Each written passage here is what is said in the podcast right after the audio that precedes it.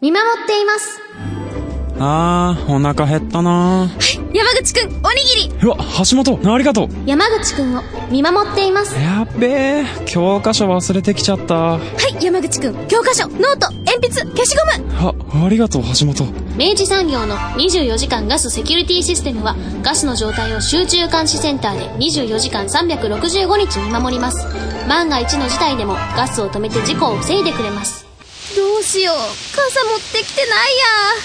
橋本、入るか暮らしにプラスの価値を明治産業明治産業プレゼンツアワーカルチャーアワービューさあ三好さんはいえー今週我々いわゆるロケ ですかね、はいこれはね外ロケでございます外ロケでございますね、はいえー福岡毛後にあります、はいえー、毛後小学校の道挟んで向かいの道をちょっと奥に入っていくとですね、はいとあるビルがありまして、はいえーそこからなんと地下に入っていくっていう地下に潜っていきますはい、そこにあるのがメリケンバーバーショップはいよ沼田さんにお話を伺いますよろしくお願いしますろしくお願いしますもうなんか入り口からすごくいいすごい雰囲気ですよねあのなんて言うんでしょうねやっぱいい意味で緊張感があるというか、ええええええいい意味でこう入る覚悟あんのってい そうですねう顔をしてるんですまよあ、ね、というのも僕もずっとこう一人で来たので10分ぐらいあのどうしたらいいのかなどうしたらいいのかなっ て入り口のところで待ってたんですけど、入る覚悟を自らに出てま したそうそうそうはい、えーバーバーショップということですから、まはあい、理髪店といえばいいんですかねそうですねもう床屋でもまあ今日本では結構床屋がバーバーショップっていう言われ方してるので、まあ、バーバーショップで行ってもらえればいいかなとというのもですね、まああの階段、はいちょっとスロープみたいな感じになってる、階段降りていきぐまーすっと曲がりながら降りてくるたらもうなんかもう入り口のあのマット見たあマット俺見逃した マット見逃した俺めっちゃ反応しちゃったんですけどあの懐かしい感じのマットがねあそうあれもやっぱこだわりでいそうですねらっしゃるん全ですね部あの物はこだわっててあれも言ったら最初に僕らのポイントはネオクラシックっていうはお題があって、はいまあ、言ったら古き良きものを僕らの感性で再定義したらマジやばいものに見えるとかなるほどそういうのを大切にしててだからあれってなんかみんな昔使ってたマットなんで採用みたいなえー、えどんなどんなマッいトあのなんか今喫茶店とかの純喫茶とかの入り口にあるような、はいなんかこうちょっとふかふかなやつふかふかなやつはいはいはいはい針金でこうこうあつけたあところこれのねは中いにはいはいはいクッション入ってるみたわいなかりますわかりますわかりますあれですねあれですねあれ置いてあった置いてありましたあ見逃したなバカだな 俺そうですかで、えー理髪台っていうんですかねが、えーすぐそこにあって、はいもうなんかすごいオープンな感じですそようねですねはいもうそれしかないって感じなんですねけど、階段を降りたらすぐそうやって理髪店があってででさらにはい奥があるんですよ奥がで今我々その奥にいるんですけど、はいミラーボールが回ってるミラーボールがありますね うんそしてなんかあのー洗濯機みたいなのとか置いてありま置いすてますね、うんすごい広い空間、う卓ん球台もありますし卓球台もある今座らせていただいてるこの椅子がですね、チェアがですね、はいすごいなんていうんですかキャバレーいやこれまさしくあれですよねちょっとネオクラシックな雰囲気 のですよねまさにねちょっと懐かし新しい感じのベルベットな感じのベルベットな感じのえ えねえこれ奥の空間ってバいーバーじゃないですよね、そうですねうちは、えっと、コンセプトスピークイージーって言って、はいあのアメリカの禁止法時代の表にバーバー何かお店があってその奥くぐったらバーが広がってるっていうそのコンセプトでやってるんでこっちはバーと純喫茶でやってますなるほど、あなるほどあだからちょっと隠れた感じのそうですね入り口なんですね、スピークイージーですピークイージーかっこいい シャレとんしゃいやすごいす ごい、はいこのもともとこういうコンセプトが生まれたのっていうのは、そうですね、えっともともとコンセプトを決めたのは、えーっとまあ、神戸にお店があるんですけど、そっちは普通にバー,、えーバーバーだけでやってるんですけど、スピークイージーをやりたくて、えっと、こういう物件をまず探したっていうのがスタートでもうこれをやるつもりやったんですよね最初から。あじゃあもともと神戸に、えーまあ、本店というか会社があって、はえじゃあ全国探したんですかえっ、とね東京と福岡ですねほうはいで東京は、えーオリンピック前やったんではいはい今はももうう延期しましたけ どまあまあそれがあるんですけど、まあまあ、オリンピック前でもうめちゃめちゃ物件のあれが上がっちゃってでなかなか決まらずでこっちに来て探したらドンピシャのこうんの物件があって採用って感じですねいや福岡人ながら、んあのこんなあの物件があることを僕知りませんでしたよ、うん地下にもねええねえもともとこれ福岡な何だったんですかねこれねもともとうんここは、えっと、クアトロっていうはいイタリアンバーみたいなそうだったんですね、でここの今ここのバーの方はいはのいフロアなんですけど、まあ、ここにもちょっと段があって、ええライブできるスペースがあったいやそのぐらいの広さですもんねそううんそういうバーでなんか昔はあの奥田民生さんとか、で「ゴルゴ13」のワンシーンに出てきたりとか、っていう歴史あるバーやったらしいですありましたね物件 がへえそうですかいやでもなんか、まあ、東京は分かるんですけどなぜもう一つの候補が福岡だったのかっていうのをちょっと気になるんですがここがあのーまあ、東京は分かるじゃないですか、はいでも福岡っていうのがなんか東京福岡神戸は出したいみたいなうーん感覚やったらしいんですよそのうちの社長が。でまあ先に福岡友達がなんか。えーっとなんかオープンするときに、じゃあちょっと一緒に来てって言われてで一緒に来た時が僕も初めて福岡に来た時で、でその時にこうプロップスっていうか、うん福岡の人の、すげえ高えなみたいなうーん面白そうやなこの街みたいなのがあってで僕は結構もう東京よりさこっちやりたいなみたいなのがあって、で東京ちょっと足踏みしてる時に、はい来て時にもうさっきやりましょうみたいな話になってもうこっちに出した経緯が、この街の空気にこううまくえーそうですね乗っていただいたわけですね、はい乗った感じですね が何年前になるんですかがちょうど2年前実質的には3年前ぐらいに初めて来たんですけど、はいはいはえーでもなんか初めて来られて、ね、ちょっと街の空気感みたいなものがすごいハマっていただいたっていうのは嬉しいですよ ねいなんかね福岡、福岡人としては妙利につきますよ ね、いやでもこのコンセプト自体はもう完全に僕はもう知らない感じ、初めて触れるはいスタイルじゃないですか、まあだってね入り口にバーバーあって奥にバーですよ、 そんなないよ、えーすよよく始めましたねそうですね最初怖かったですけどでも英語圏は基本的に結構こういうバーって当たり前にあったりとか、へえあの前がドラッグストアではい裏にバーとか、前がバーバーだけじゃなくていろんなスタイルがあるんですよそれをここに持ってきたくてやり始めたっていう それってなぜそういうスタイルがあるんですかねね禁酒法って言ってたやつじゃないやっぱ、うんそういうことですねなんで隠れて営業しないといけなかった時代そうそうそうそれをサンプリングして、面白おかしくやってるお店が結構あるっていう、結果それがスタイルになっちゃったっていうことですよねそうそうそうそう面白いということはですよ、うんここのお店っていうのはやっぱ髪を切りに来る方が主にいらっしゃるってことですか、そうですねはいでまず入られてえどっちに座るんですか、えー、とまず、あそこえーバーバーバーのフロアを通って、扉を開けてバーに入ってもらって、そこで受付ですへえでまずは僕たちはあのこう美容室とかはい床屋の当たり前を崩したかったんで、はいまず最初にコーヒーかビールを選択してもらうほう先にドリンク聞いてどっちにしますでスタートするっていうのが僕らのスタイルですねへーあそうそうそれこそ僕あのこのお店のあのお客さんのその切られる髪のスタイル見ててすごい思ったんですけど、なんかいわゆるほら普通の美容室みたいに、はいなんかパーマ当ててとか、はいなんかそういう感じじゃないじゃないですかそうですねはねいもうそれこそバリカン使ったりそうとですねか、はい結構すごいスタイルがバチッと決まってる感じですけど、あれはなんかこうあるんですかそういうそうですねあれはあの刈り上げのフェードカットっていうのがあって、はいまあ、0ミリと一番裾が0とか、結構薄いとこからグラデーションかけることによって見え方外見え方が結構締まって見えるんですよスタイル、はいはいはいだからそれが結構主流でそれをしたくてお客さんはバーバーショップに行く人が結構多くて、もう結ヘ構アスタイルももうはいなんか固定というかそのもう突出してるんですね、特化してるんですねそうですねでも確かにあの普通美容室とかになんか、もうちょっとこうごちゃごちゃしてるイメージなんですよその、装備品みたいなものそうがですよ多ね。かったりすそれるこじゃないそねですかパーマパーマのなんかね、ええ機材とかいろんな機材があるけど、ないもんね。もうまさにもう極限まで多分減らしてらっしゃるなってそうですねこれもやっぱこだわりこだわりですねこの、まあ、タイマーとかなんか日常にあふれる当たり前のもんとかを全部なくして、まあ、働きにくいですけ ど実質めちゃめちゃ本当のとこ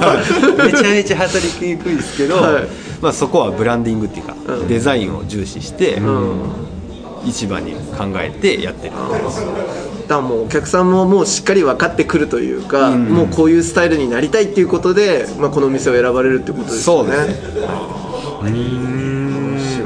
もう全全体的なもう体験になってるわけですねじゃあねうんそうですねいやいいですねいや実際あの福岡って、はいあのよく言われますけどその美容業界で言ったら、まあ、美容室がめっちゃ多くって、結構その激戦区って言うじゃないですか、出店される時のなんかな、まあ、ある種のリスクだったりとか、はいはいはいあのその後の営業とかってどんな具合ですか実際、えー実際問題うなぎ登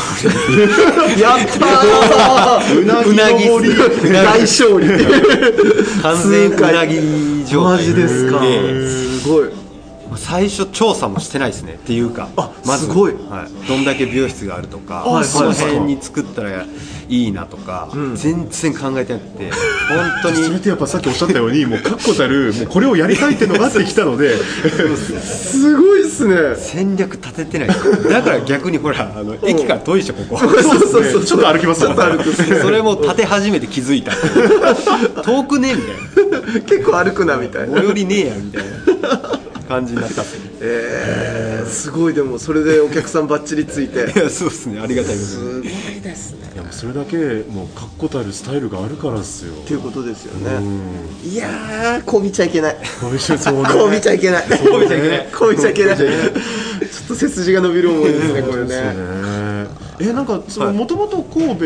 のそのお店のファンもいらっしゃったってことですかじゃあ福岡にはそういうわけでもない、えーっと結構神戸はそういうファンが多かったんですよ、はいはいで僕も神戸働いてたんで、まあ、メリケンイコールなんかバーバーショップで借り上げしに行くみたいなブランドになりつつあったんですけど、福岡に来た時に感じたのは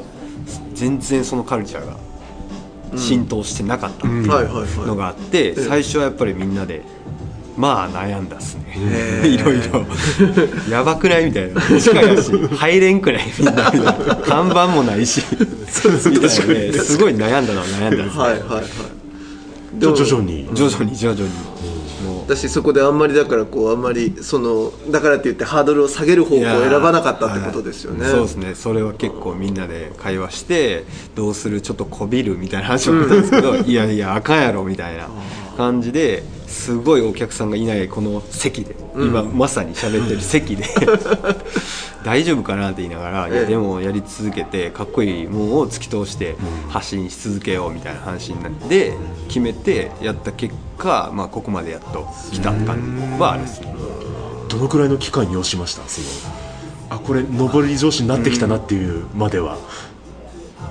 えーっと、まあ、カテゴリーによってちょっと違うんですけど、バーと喫茶とバーバーで違うんですけど、バーバーだけのことで言うと、まあ、半年ぐらいぐらいからあら増えたくない借り入れって定着してきてんじゃないっていうのはありましたね。そうかでも実際にそのまた全くと言っていいほど福岡に関しては知らなかった状態から今こういう空間になってるってことはその中でやっぱいろんな出会いというか、はいやっぱ福岡との触れ合い、はい結構いろいろあったと思うんですそうけですどねはいまずここの文化って僕ら住んでるものとしては、確かになんかどどんな風に感じられました福岡の印象って感じですよね、うん福岡の印象は、まあ、カルチャーとかを発信した時に浸透がものすごく早い、早い、うんむちゃくちゃ速いなって感じって速いんですけどその怒っていくスピード感遅いっていうかちょうどいい感じがしてて早く発信すればそれを浸透してくれるからいいんですけど、それを次から次やっていかなくても、ん割とちょっと一泊置いてもそれがスピードとして遅くないんであーすごいやりやすい発信しやすいなと感じてるんですね。へえ神戸はやっぱそうじゃなかった です神戸はそうですねやっぱ大阪っていうのが横におる んでなんかそのプレッシャーすごいっすね大阪っていうやつがいるんで大阪ってね大阪愛してるんですけど 僕はめちゃめちゃ存在感あるっすよねはいめちゃめちゃ大阪さんね愛してるんですけど、はいやっぱ早いのは早いなって感じてるんでまあ東京なんかもっと早いですし、1週間経ったらもうその話題は消えてたりとかすると思うんですけどやっぱこっちはそれがある分、なんかやりやすいかなと思う感じるところもあるんですけど、まあ、反面こうそういうカルチャーにとっつきやすくて離れやすい文化もあると思うんでなんか生きづらいこう生き長生きうんできないものもあるのかなとんいうのはすごい感じてだからこう結構深く知った上でそれにとっつく人が少ないのかなみたいな。はいはいはいはいはいふわっとした感じでみんながいいって言ってるからいいよねこれっていう感じははい多いのかもしれないですけど、うんそれが長続きしないのはそれをすぐ飽きちゃって、でもそれに対しては結構その人たちの思いは結構深く深かったりしてそうですよね、それを知ったらもっとおもろいんだけど、うんそのディグる精神っていうのが多分少なくて、ん上っ面で楽しいで一定期間終わったらまた次っていうようなのが多多いんでこう成熟してないカルチャーが意外と成熟してない街かなと、でもそれは反面面白かったりとかそこを使って僕らはふわふわふわふわやっていって、でもその中に結構深めにさしていったりとか、うんっていうのは思うですねなんかデザインとか見てても、はい結構オリジナルかなと思いきや意外とサンプリングもでもなく結構こっから取ってきたやつとこっから取ってきたやつをうん出してるだ,、けやんみたいなやつもあるうんうんし、うんうんでもそれが評価されてたりとかもするし、なんかこういい悪いを個人がしっかり考えれてない部分もやっぱあるかな、うんそれをこう変えていければもっと多分感度の高い街になっていく人たちやと思うんですね。うんうんうんなんか県民性としてもはいもっとやばい街になりそうなだからどんどんここでやっていきたいなっていうのを感じますねめちゃめちゃうなずいてますけあどのねもう ね、めっちゃ一個ずつにもう、いろいろね、もう本いや当、いやもうねいや、返したい言葉がたくさんある、本当にそうなんですよ。いやうん、まずやっぱその熱しやすくて冷めやすい、あの県民性は、本当にやっぱ文化を発信する側に行ったみんなが感じるところで、で、それをまあ、ネガに捉えちゃって、動きがやっぱ遅くなる人もいれば、まさしく宇松さんみたいに、おもろいやんかと。やったらそれをうまく使って、ガンガン打ち込んでいきゃいいっていう風にしていくので、まず全然違うし、で、その中で、でも、じゃあそうやって浅瀬で泳ぐ人たちだけをただ量産していいのかっていうやっぱあのスタンスで深いものをちゃんとその中にうまく埋め込んでいくぞっていうもう野田さんにもう本当にもう俺今もうめっちゃ熱い熱いアクションしたいぐらい本当そうだなと思ってでだから要は反応できるポテンシャルはあると思ってるんですようんそうそうそうね絶対そうっすねだしなんかやっぱそこであのなんかやっぱ食いつくってやっぱ一つの才能だから、やっぱそこをうまく使っていくというかでやっぱそのただそのトリガーがやっぱ多くはみんなが言ってるからなんいだよやそうねそれが多いよねねうんでもまあこれも本当逆に言うとうまく使えばさ、街のムードも一気に変えれるって話だからなんかねそのゲームを本当にゲームのルールが分かった上で仕掛けていったら、きっとなんかね新しいことどんどんできるなと思うし、まさしくそれをやってるのがメリケンだなと思うそのうだで、ねうんうんうんなるほどなやっぱやっぱ り勉強になっ 結構だから最初は孤独感半端なかったですうんね逆に言うとうんあなんかやっぱりこういいって言われてる人らがいいになってたんでやっぱよそ者ですし、うんあ孤独感半端ねーみたいなのがあったんですけど、まあやり続けて、一つ一つちゃんと思いを乗せて、ん作っていった時にそれを分かってくれる人たちが増えてそ,、の人たちがいいねって言って、それの友達がまたいいねってなってっていう繰り返しでそそれがいいものであれば本当に、んその人たちがみにいいものを届けれるっていう精神ではあるんです。そのいいもの深いものをそうちゃんと捉える素養はあるっていうのはすごく、住んでる我々としてはなんか励みになりますよね、そうだね本当にそういう街だと思います、ね、でもやっぱ一方でやっぱほら福岡で流行ってるものって本当にさっきおっしゃってたように、意外にその本当何かと何かの組み合わせでしかなくって、意外にその真ん中に哲学ないまんま、記号としてそれを消費して、あなんかうんルックスいいからもう OK じゃんみたいになっちゃってるものが本当に多くって多いですねうん、で意外にだからその真ん中に何も乗っかってなかったりするんですよ、だからやっぱでもそこをきっちり乗せていってまあこれは本当草根の根的にやっぱやっていくしかなくって、でなんでこれがいいのかっていうとでっていうのをちゃんと言っていくと、んやっぱこういう言ったらその相当癖のあるような、こういうメリケンみたいなお店がちゃんとあるああり場所としてはいはいはい見つかっていったんだなっていうのをすごいそう感じるんですよね。そうですね これだよこもう俺今ちょっと今のタイミングで沼津さんやってめっちゃ嬉しい 本当に頑張ります 自分頑張りますこちらこそですでもそのその、ね、今のお話ってすごくこれから何かを生み出そうとする人たちとか、何かこうちょっとじくじたる思いがあるけど、どう、ね、手がけていいのかわからない人たちにとっては、すごくいい指針に、ね、あのここでやちゃんとやれば、ちゃんと花開く場所だよっていう。なんかすごい自信につながるんじゃないかなっていそうう,、だね指標にもなりますしね。だから一時的にはなんかあのなんかなんだろうなそうやってあのちょっと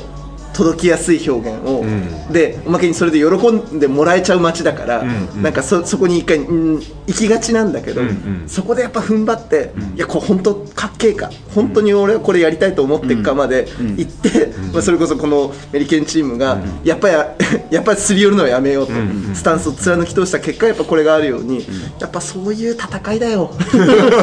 孤独っす、ね 孤独との戦いをですよねやっていった方が、だうんから東京大阪は孤独の戦いをめっちゃやってるやつが多いんかなっていうのは感じるですねだからやっぱ尖ってくるし、うんでもそれをいいってやつも、そのいいっていう感度が高く高いみたいな、その水準を高めていければ福岡は多分余裕勝ちするようなポテンシャルの人たちだと思うんですよ、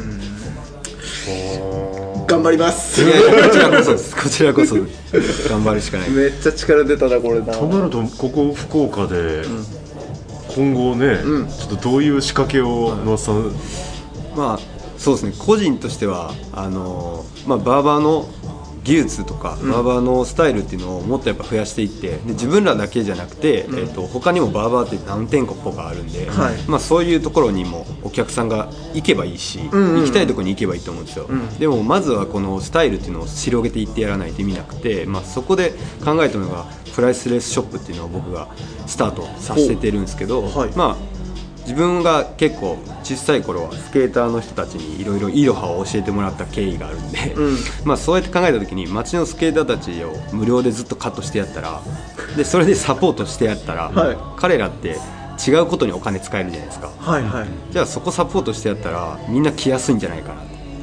切りたいけど金高えしなみたいな人が、うんじゃあ切ってやれば、うんじゃあそれでフェードカット手に入れて、んそいつらがスケーターやってたら、ん街の人たちが見て、んああれのスタイルってかっこいいよなってなったりとかして、広がっていったらいいなと思って、んそれでやり始めたことがプライスレスショップっ ていうのを今ようわからんすごいうんようわからんすごい動きを経済の向こう側行 ってる経済の向こう側をなるほまあさらっとおっしゃいましたけど、ねえ結構すごいことしてる当ちょっと覗きに行ってますえー一回そうっすかでもねなんかそこで本当スケーターの子たちがそのフェードカットをさ、本当にあの自信持ってさめっちゃかっこよくしてもらったんだよって言って、で街の中でそういうスケートしてたらさやっぱみんなおなんかあのスケーターってあのかっこいいやつらねみたいな、あのみんな共通でスタイル持ってるあの連中ねってなるわけじゃないですか、当時のモッツだったりとかさ、パンクスだったりとかさ、そういうふうに共通の言ったらコードというか、そういうものとしてフェードカットがね、定着してったらちょっと面白いことになりますよね。絶対面白いし、ね何かが起きるでそれきっかけでなんかねスケーターの人たちが、そのカットするお金でまだスケートやってない人も、じゃあスケート持っていったらゼロになるんやったらその2回分ぐらいのカットでスケート組んでみようかなとかっていうのとかも、でそれで集まってなんか話して、なんか動画一緒に撮ったりする仲間ができたりとか、そのきっかけを作りたいなって思いですね。なんかそうね確かに文化ってそれだけでポッと出るわけじゃないもんね、そうそうそうそうそうだし逆に言うとスケーターカルチャーって本当にいろんなものとを内包してるからね俺昔ジン作ってたけどさ、ジンもスケーターカルチャーから出てきてるもんだしあさそうなのねそうへえグラフィティだってそうだし、ねあのもう本当にいろんなファッションとかも多くのものがスケーターカルチャーから来てるわけですから、なんかねそこにまあ新しくまたバーバーっていう文化もどんどん入ってってさ、面白いことなるでよこれは、ですねなんか いろいろ巻き込めたら面白いなと本当っすね、あでもそもそももうねこのこのコンセプトが確かにそういうことですよね、そうですね人が集まって何かが起きていくっていう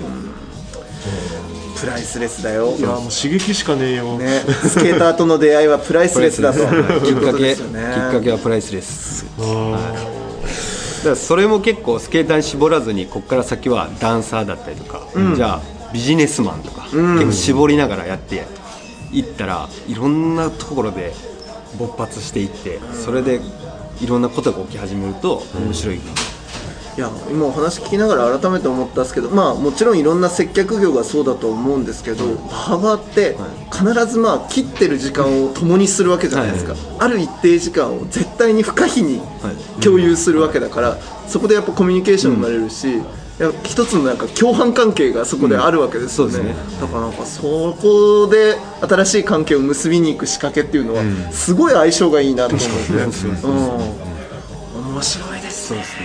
そこでスケーターとかね、まあ、言うたらビジネスマンかもしれませんけど、ちょっとだけ絞ることによって、またこうグッとこうそうねそうそう方向性が、いろんなアイディアも多分はい集まってくるでしょうしそうね、そうそうでまた何かが生まれていくっていうね、福岡の特徴ですね絞らないと多分それは面白い企画にならないなって思うんですよ絞ってるからこそ多分面白くてとっつきに来るっていうある種のやっぱ分かりやすさというか、その翻訳が必要なんでしょうねそうですねきっとうんふわっとしたスタイルのままだけ出してもやっぱなかなか定着しづらい街なんだろうなこれまたおもろい人が集まってきますよ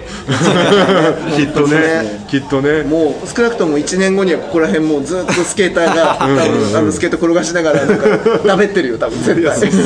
ねそこからまたファッションなりねミュージックなり、なんかまた出てくるものがあるでしょうし、そういうことですよメリケン初のあの新しいスタイルがねどんどん出てくるんだと思うねえーえ今今この段階でこう福岡の場所で、まあ、何年か働かれて、文化を作られて、今の段階でなんかこうこういう動きおもろそうやなとかなんかこの人面白そうだなみたいな人ももうつながりできました、結構いるんですけど最近で言うと,、えっとスステレオの児玉さんが、あの喫茶コティっていうのをあのめちゃめちゃ古い、えっと喫茶店なんですけど、そこをあの受け継ぐっていうのを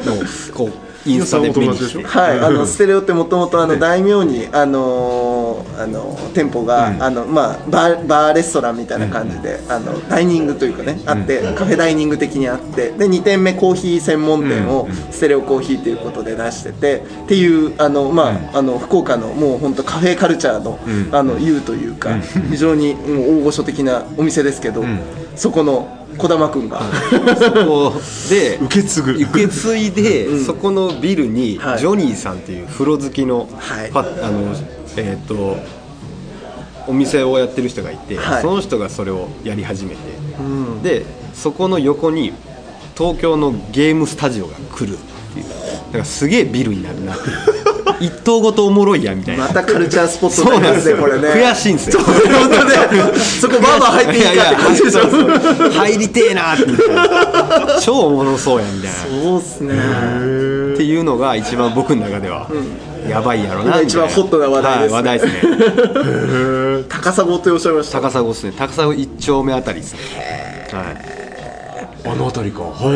結構やばいっすよ多お分もろくなるなえ集まるもんですね、いやつくづくこれは本当やっぱ先週のあのスピンズの話もそうですけどやっぱねもう一層やっぱねふわっとなんか見てるだけじゃなくてこうやってやっぱお話聞かせてもらったりとかおかお会いして聞くとこんなに街面白かったかっていうぐらいトピックあるっすいやね本当ねいや俺たちは何を分かったつもりでいたんだよ 住んでるだけじゃないかっつってダメねだよ 街のカルチャーガンガン生まれてるよこれ、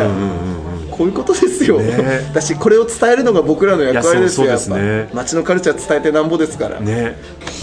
え沼さんもうしばらく福岡にはいてくれるんですか いやいますいます次東京行かれちゃうといかじゃやないやいや僕は福岡を楽しいでやったいやでもなんか今後の展開もちょっとねスケーターの話もそうですけど、伺えたんで、ちょっとこれ要注目ですね今後もねそうですよんね本当に僕も通いますよろしくお願いします。 ただやっぱちょっと僕個人的にはやっぱりまず最初に入るのは勇気いるなと思ったんですよ一旦の勇気は振り絞りましょう。 ねね、いやでもいいんですよいいお店の条件の一つにあるみたいですよ、うんあそのあの何でもかんでも受け入れますっていうふうに見せないっていうのなるほどがね結構あるみたうい、ーんそこでやっぱりこうえいって入ることでのやっぱりこうお店の満足度みたいなのもあるしね、だしそそのプレッシャーを逆に言うとお店の方も感じて、うんいいものをやっぱ届けるっていうことだと思うから、うんうんいやいいんですよ 確かにな、来る方もやっぱそれなりの覚悟は必要ですよね そうですよそうですよ、ね、そしたらこういういい体験が待ってんだよ、うんうんうんね、やらねばねやらねばやらねば。なんか先週に続いてアティチュードメックススタイル的なやっぱりええええええこういうことになっていくっすね、ええええええいやー面白かった面白かった、うんはいなんかちょっとまた面白いことを思いついたら、こっそり教えてくださいわかりました。ありがとうございまいす。つでもあぜひのラジオの電波に乗 せてお届けできますんでよろしくお願いします。こちらこそ。ありがとう今回はありがとうございごましざいたました。明治産業プレゼンツアワーカルチャーアワービューエンディングの時間となりました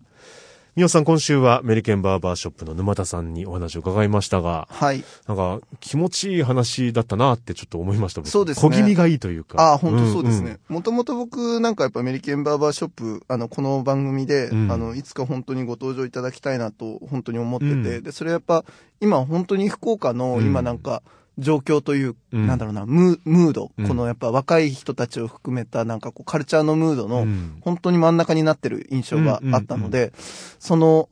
理由というか、うんどうこうなったのかっていうのをお聞きしたくて、うんあの、個人的にも本当にずっとチャンスを狙ってたんですけど、うんうん今回お聞きしてすごいなんか分かったっすね。うんうんうんあの、なるほど、こういうスタンスうんのやっぱ振り抜きを、意思を持って、うんきっちりやってきた人たちなんだうんとうんうんいうことだし、一方でやっぱそれをなんか福岡への信頼を持ってやってもくれているっていうところも含めて、なんだろうな、すごい背筋が伸びる思いだったし、うん本当あの、友也さんの言う通り小気味の良い、うんすごいいいお話が聞けたなと思って嬉しくなってますね。もしかしたらちょっと今後まあ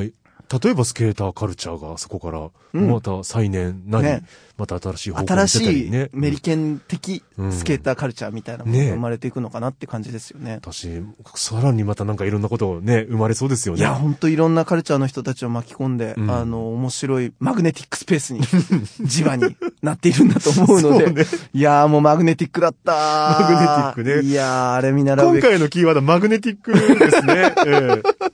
確かにマグネティックだなと思マいまグしネた。ティックです、あれは。すごかったっす。 ええぜひ皆さんもね、あの、機会があったらね、はい紙切りに ね。ええええ行くといいと思います。ええはいねえーこの番組、アワーカルチャー、アワービューは、ラジコのタイムフリー機能を使ってもう一度聞くことができます。詳しくはラジコで検索してください。また番組の特特集は YouTube で聞くことができます。アワーカルチャー、アワービュー、ラブ FM と検索してください。えーそして皆さんからのレビューメッセージは 761-lovefm.co.jp えーもしくは LoveFM の公式インスタグラムアカウントでお待ちしています。お送りいただく際はタイトルか冒頭部分に Our Culture, Our View 宛てえーもしくは頭文字を取って OCOV とつけてください。皆さん今週もありがとうございましたあ。りがとうございました。アワーカルチャー、アワービュー。最後は踊れるアダルトなサウンドをコンセプトに活動する5人組オルタナティブポップバンド、登山部の新曲、トリップをお送りしながらのお別れです。ここまでのお相手は佐藤智康でした。また来週。クイズ、明治アタック。あなたのチョイスが未来を変える。問題です2016年4月の自由化以降生活に合わせて選択できるようになったのは電気正解では明治産業で電気と組み合わせて料金をお得にするプランを作れるのはが、ガス正解では明治産業電気の契約に切り替えるときに必要なものは最新の電気の検診票が手元にあればスムーズ良いでしょうでは賃貸住宅マンションアパートでは一部を除き切り替え可能お見事全問正解です